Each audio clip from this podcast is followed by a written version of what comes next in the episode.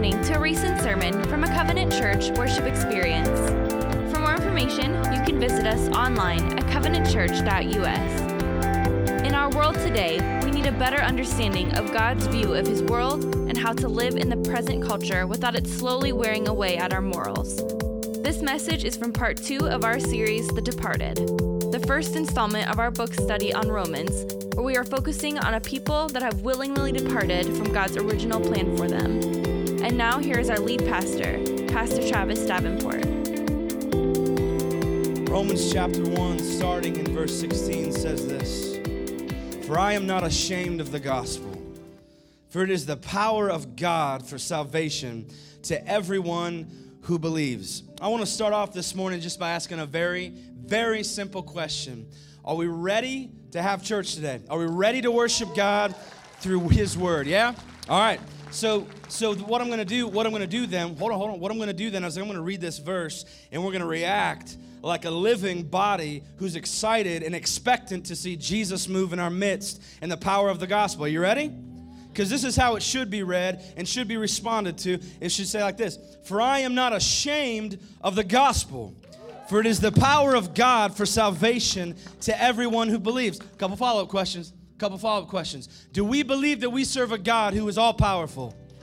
Do we believe that we serve a God whose very words speak light into existence? When he opens his mouth, galaxies spring forth, universes spring forth. Come on, I say stop. Is that the God that we serve? Is that the God that we came to worship today? Yeah, yeah. There's gonna be a whole lot of that today. Whole lot of that today. I hope that you showed up with some expectancy today because God is always showing up for his people. Always.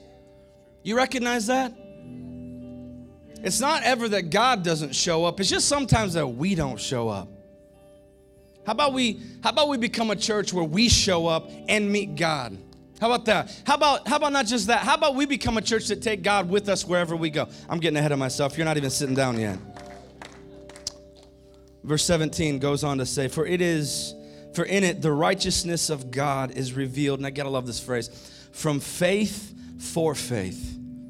From faith for faith, as it is written, the righteous shall live by faith. Today, we've entitled this sermon Sola Fide, which means faith alone. How many of us know that's how we come to Christ? Through grace, by faith alone. Only faith alone. It's not your works that save you. It's not your mama that saves you. It's not the kind of money that you have that saves you. It's the faith that by grace Jesus gives you that saves you. Faith alone, justification by faith alone. I hope you're ready. I'm ready. Are you ready? All right, why don't you turn, touch three people this morning while you find your seats and say, It's time to get to work. It's time to get to work. Come on. Uh, while we're still getting settled in our seats, just a quick uh, announcement for you. I want to put out a challenge for us today. Um, three things I want you to show up to every uh, covenant worship experience with. Three things. Say three. All right, so it's locked in now. Three. Here's the three things. Number one, I want you to show up every single time with some uh, some type of scripture. Now, I don't mean like a page of the Bible.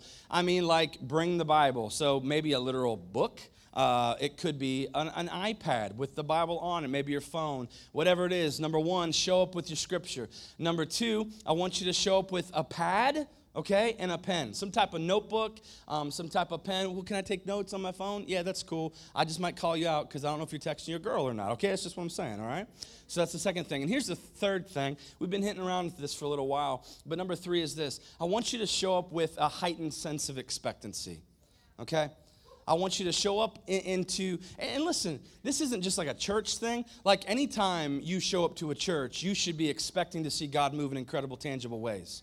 And so we just want to jump into that and say, could we please show up to this house like we're expecting God to do something? I think sometimes we just show up because that's what we do, expecting God to kind of lick his finger and give us a gold star. I just rather us show up ready to worship instead of spending half the sermon getting you there. Can we say that's all right? Is that all right? Okay. Some of you are like, what is going on? All right. Well, we'll get there. Uh, all right, let's start. The greatest enemy, in my opinion, the greatest enemies of truth are not those who oppose it, but those who keep it to themselves. Let me say that again. The greatest enemies of truth are not those who oppose it, but those who keep it to themselves. Would you agree with that? The reason that I say that this morning uh, is because while there are many things in life that can be changed, truth is not one of them. Truth cannot be changed. Would you agree with that? Yes? Truth cannot be changed. If you could change truth, it, it's not a truth, it's an opinion, right? Like, well, I changed that truth. Well, then that means it was just an opinion because truth cannot be changed. The very nature of something being a truth is that it is a fact. In fact, look up the word truth in the dictionary and uh, you'll find this definition. Quote the quality or state of being true. Truth is so truthy truth is in its own definition. In other words a truth is a truth is a truth is a truth. Truth cannot be changed no matter how much you dislike it.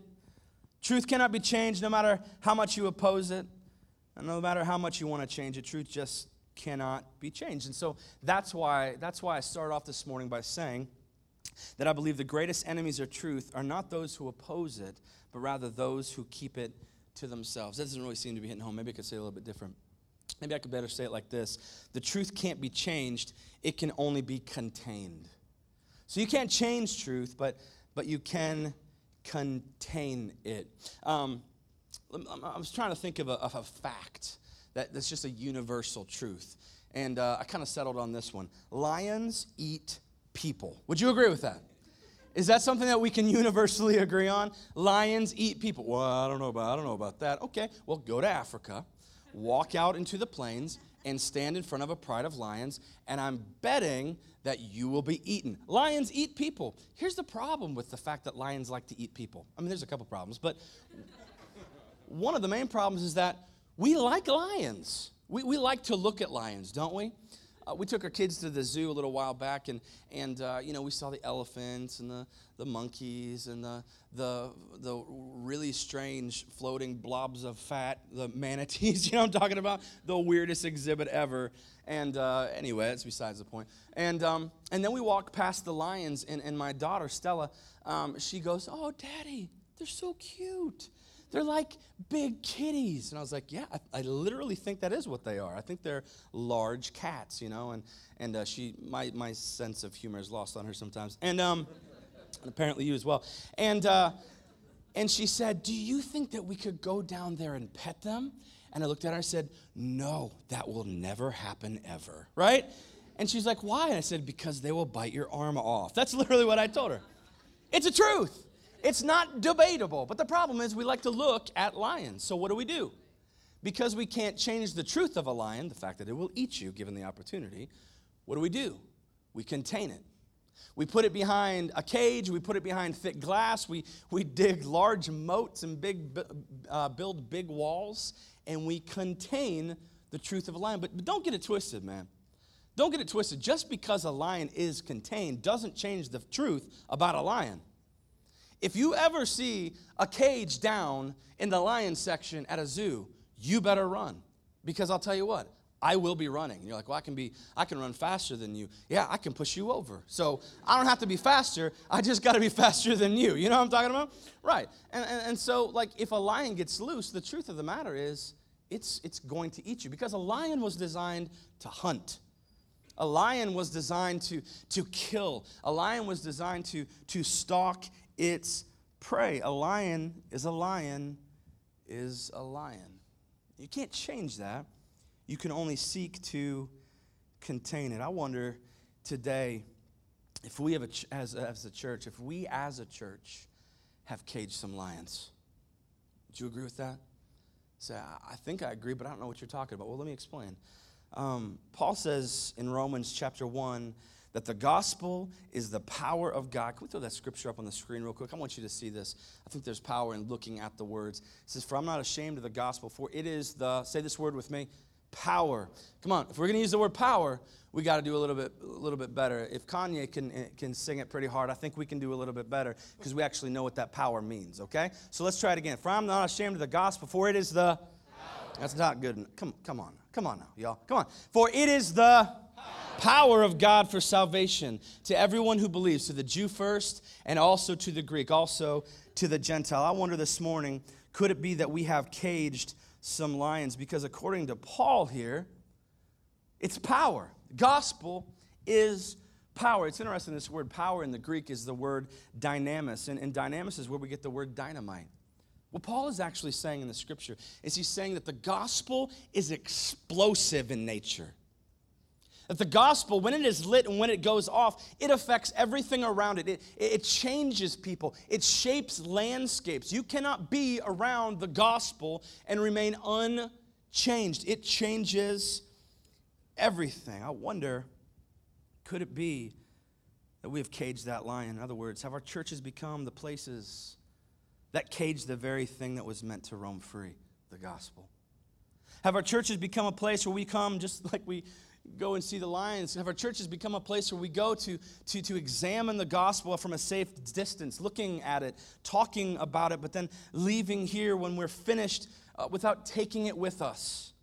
Have we caged the lion? I'm asking you, brothers and sisters in Christ, church, have we inadvertently become the greatest enemies of the truth? Somebody say, free the lion. Yeah.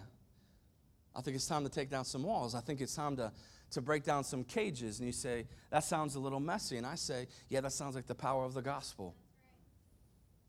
So the gospel is messy. We'll get to that more in a moment. Paul's description of the gospel is that it's explosive. But he also says something very interesting. One of my favorite portions of scripture in verse 16. Look at verse 16. He says this. He starts out the verse by saying that he won't be ashamed of the gospel. I mean, he just he just straight up comes out swinging for the fences. Makes no bones about it. For I am not ashamed. Doesn't say, okay, I'm not gonna, I'm gonna try to not be ashamed. I'm not gonna, you know, I'm, I'm, I'm, gonna be nice about it I'm gonna try not. No, he just says, For I am not ashamed of the gospel, of, uh, for it is the power of God for salvation to everyone who believes, to the Jew first and then also to the Greek. Is it possible that we have become ashamed of the gospel, church? Is that, is that possible in our day and our time? in our country and our culture and our context? Have we become ashamed of the gospel? Have we become ashamed of the very thing that has given us life? Have we become a people who are ashamed of the gospel? Sure, we talk about it here. Sure, we sing about it here. Sure, we sign up and volunteer and we go to our small groups and our sea life groups, but, but, but what, do we, what do we do outside of these walls with the gospel? Do we take the gospel with us, or do we put a padlock on the church and say, see you next week? And we say, isn't that cute? Look at the gospel. Look at what's happening inside my church. Look at what's happening inside the row that I sit in. Are we merely containing the gospel? First off, I guess I should back up a little bit. Let me give you a definition. If you're taking notes this morning, which I know that all of you are, and if you aren't today, you will be next week. Um, pull out your pens, pull out your thumbs if you want to. Uh, can you pull out a thumb? Yeah, whatever. And uh, we're going to type these in or write these in. I want to give you the gospel in a nutshell. Just a really quick, brief description of the gospel in a nutshell. Here it is. Are you ready? Yes? Are you ready?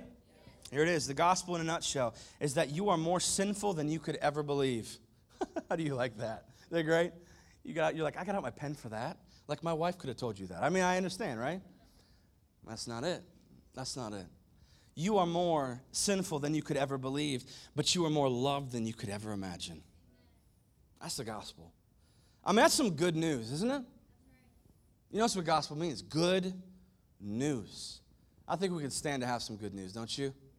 We need good news. We need more good news. You know what the good news is, right? You know what the good news of the gospel is? That Jesus Christ loved us so much that he came to us, that he became one of us for the purpose of saving all of us.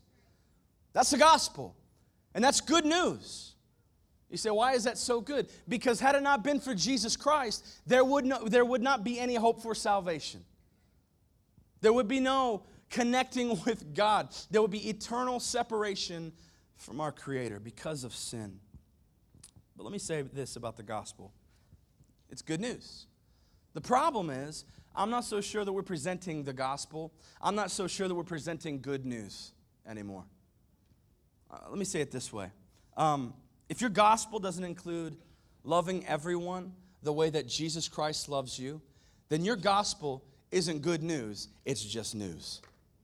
It's just news. You can clap, like have like three people. Should I clap? Does that mean I'm guilty? I. It's, it's all guilty of that. It's just news. You ever sit and just watch the news? Have you just sat down? Some of you like, I love the news. Have you ever just sat down and just watched it? After you watch the news for a while, you you just you just have to turn it off and like like go eat a burrito. I don't, I don't even know. Like I don't know what your thing is. That's obviously mine. I'm just saying like you can't sit and just watch the news for hours because because there's so much bad news. If you just sit around and watch the news all day, you will become depressed. Unless it's the good news. Unless it's the good news about Jesus Christ. I think that's part of the problem. Would you agree? We're just sharing news. That's part of the problem. I think that one of the reasons that we that we keep this truth for ourselves, that we keep the gospel to ourselves. Are you guys still with me today? Are you still with me? Yeah, is this making sense? I think one of the reasons that we keep this to ourselves, um, and if we do share something, we just share news. I, think it's born out of, of, of, of, fear. I think it has its roots in fear. Um, fear of what people will think of us, fear of what the gospel could, would, should, might do to our relationships fear of, of, of how it's even to you know concern our well-being but what you have to understand is this don't, don't miss this don't miss this now don't miss this. Shame is a byproduct of fear. In other words, we have become ashamed of the gospel because we fear what it will do if we release it into the wild. So we're ashamed of it. We're ashamed of it because we fear what it's going to do. So we choose to live in fear rather than walk in faith. Does that sound familiar? Some of are walking in fear every single day. You're walking in fear.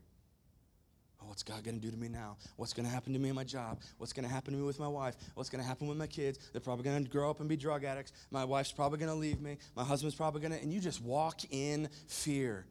Does that sound like a healthy lifestyle to you? Does that sound like a child of God who's been set free from all restraints and bondage and called to a greater life? Does that sound like something you were called to walk in? Listen to me. You are not called to walk in fear. You are called to walk in faith. Here's the problem if you are not straight up about the gospel, if you cage the gospel, you will walk in fear and not faith. I'll tell you why. Because faith and fear cannot exist in the same place, but they cohabit. They, they try to cohabitate the same area. You understand that? They try, they fight for, they jockey for position. And what I'm saying is like one is going to, one is going to uh, take the place of, of the other. Uh, Second Timothy says it like this. I think this is interesting. Hopefully, you'll find it interesting as well. Second Timothy says it like this For God gave us a spirit not of fear. That's good news. I like the gospel. For God gave us a spirit not of fear, and it gets better, but of power. Wouldn't you know it? The same word that Timothy used for power, dynamis, is the same word that Paul used for power. The same exact word that Paul used in his text when he said that he is not ashamed of the gospel, for it is the power of God, is the same word that Timothy uses. I gotta ask you, how many of you know that the spirit of the, the, the spirit of the living God is living inside of you? How many of you know that? Okay, so we, we wouldn't like, we wouldn't debate that right? For those of us who have called Jesus Christ our Lord and Savior, it's not really debatable. We believe that the Holy Spirit comes and takes residence inside of us. But according to Romans chapter 8, something that, that you may have heard, but you haven't lived out, is the power that comes along with having Jesus Christ take up residence, the Holy Spirit take up residence inside of you. Do you know what that means, according to 2 Timothy? According to Romans chapter 1, 16 and 17? It means that the same power that raised Jesus from the grave now lives in you.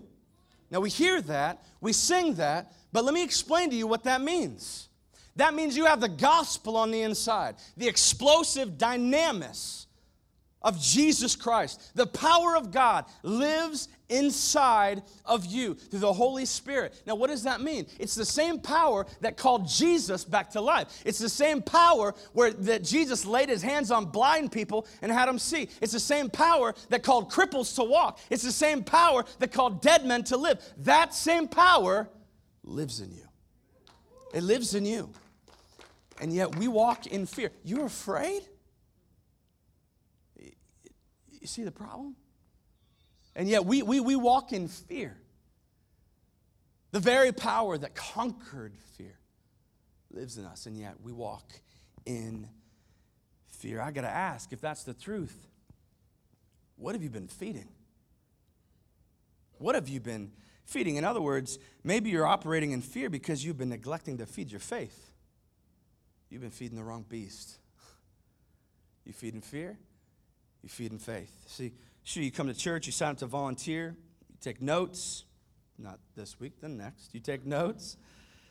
You feel empowered when you're in church, don't you? You feel good. You get that little curl in your lip. You get that little swagger in your step. You know what I'm talking about?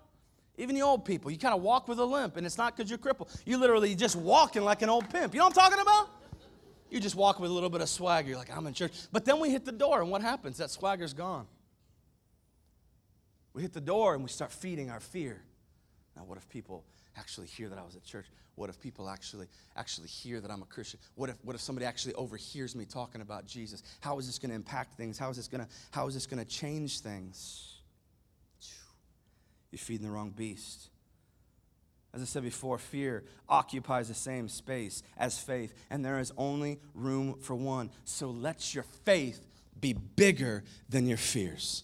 Let your faith be bigger than your fears. I gotta just say it again because you're not getting it. Let your faith be bigger than your fears. And you say, Well, Travis, how do I get my faith to be bigger than my fears? You gotta start feeding your faith. You start feeding your faith, and your fear will starve. It just slides right out. You say, Well, how do I feed my faith? Well, let's see. What did Paul do? Paul says it like this in Philippians chapter 1. He says, Even if you threaten me, I ain't gonna stop preaching Jesus. Even if you beat me, I'm not going to stop talking about Jesus. Even if you imprison me, I'm not going to stop talking about Jesus. And if you kill me, right, living Christ and to die is gain. You can't touch me. What is he doing here? Well, he's preaching truth. He's talking about the gospel. He's also feeding his faith. I wonder if, uh, I wonder if, if Romans 1.16 is John preaching to himself just as much as he's preaching to us. How many of you know some of the best sermons you've ever heard are the sermons you have preached to yourself? And how many of us can testify that some of the worst sermons you ever heard are sermons you preach to yourself? You wake up in the morning, are you starting off feeding your fear? Are you starting off feeding your faith? Come on now. What are you doing? Some of you preaching sermons, the worst sermons at yourself, and you don't even realize. You get up, you look in the mirror, and you're like, look at you. What is wrong? What is wrong with you? Of course, nobody loves you. Look at your hair, look at your body. What's wrong with you? Look at your face. We laugh at that, but what are you doing? You're preaching your own sermon. Is, is that how we're supposed to walk as children of the living God? No. So, so Paul does something else. He starts preaching to himself, which, which in essence, he's, he's, feeding him, he's feeding his own faith. He's feeding it, he's feeding it, he's feeding it. And so he comes out and he says, Listen, I am not ashamed of the gospel. And sometimes you just got to get there. You know what I'm talking about? Have you just had to just take yourself to a place? You just got to push through and you just got to win yourself over. Have you ever been there before? Will you come out and you just say like, "I'm not ashamed of the gospel. I know the situations around me, but I'm not ashamed of the gospel. I know that people want to kill me, but I'm not going to be ashamed of the gospel. I know that people are threatening me and my family, but listen, I'm not ashamed of the gospel. I'm not ashamed of the gospel. Sometimes you just got to wake up and preach your own sermon at yourself. You got to look at the mirror and say, You are a child of the king. You're better than how you're living. It doesn't matter what people say about you, it doesn't matter how people talk bad about you, it doesn't matter what Facebook says. You're a child of the living God. You're accepted, you're loved, you're fully forgiven and restored and redeemed. Sometimes y'all just got to preach your own sermons. That's what I'm saying. Next point. Next point. I just want to talk just real quick, briefly, for a moment about this.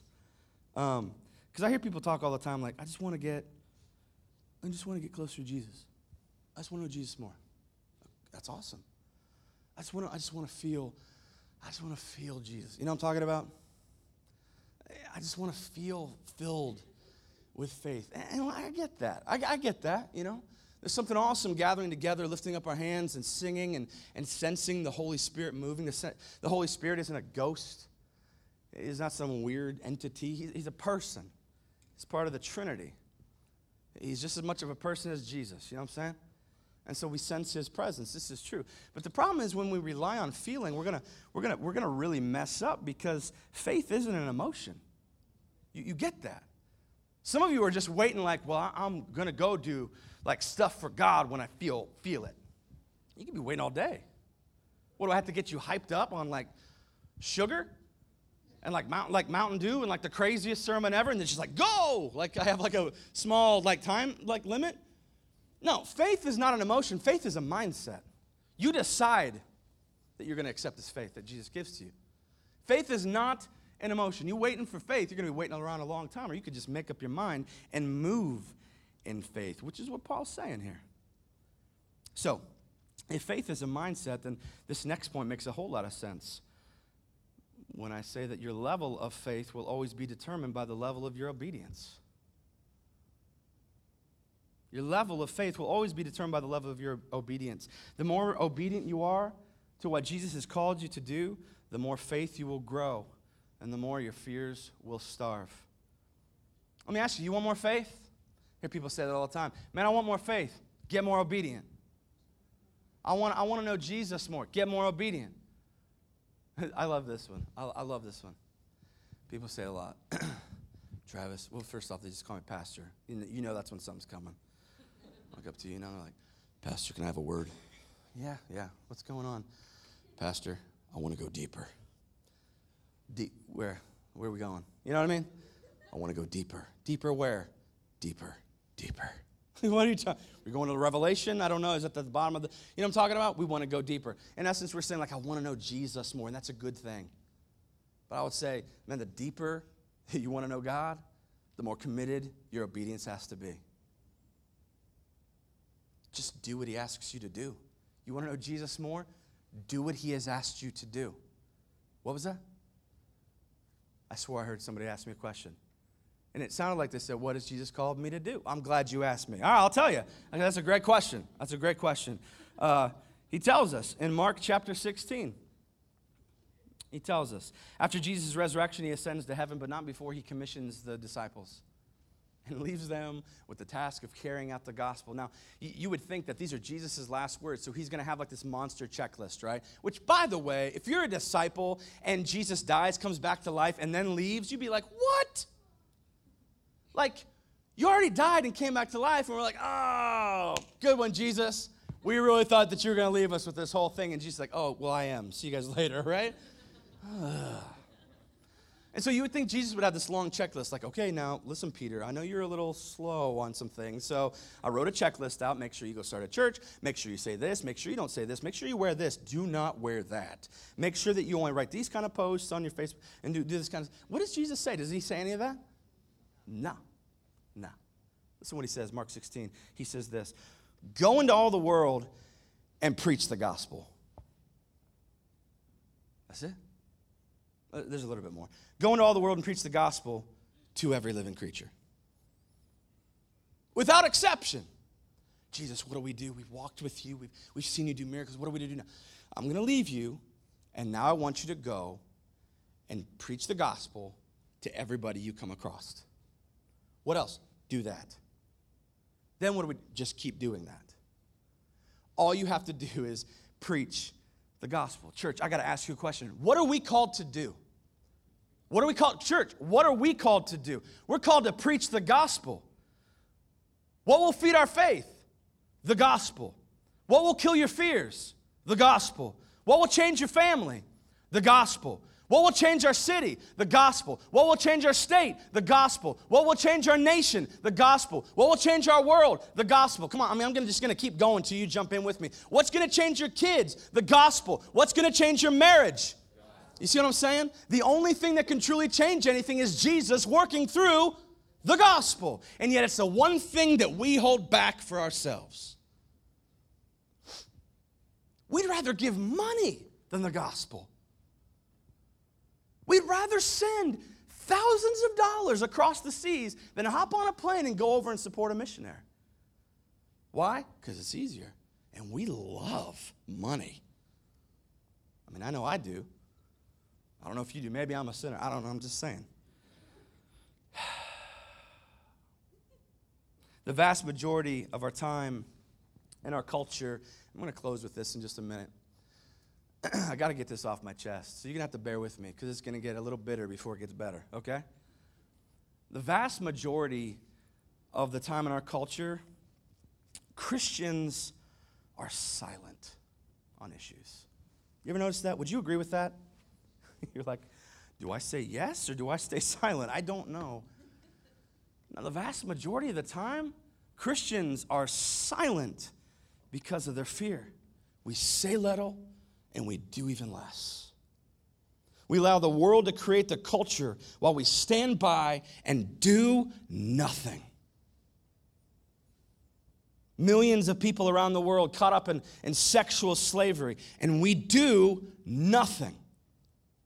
Millions of, of our children aborted every year and sold for a profit, and yet we do nothing.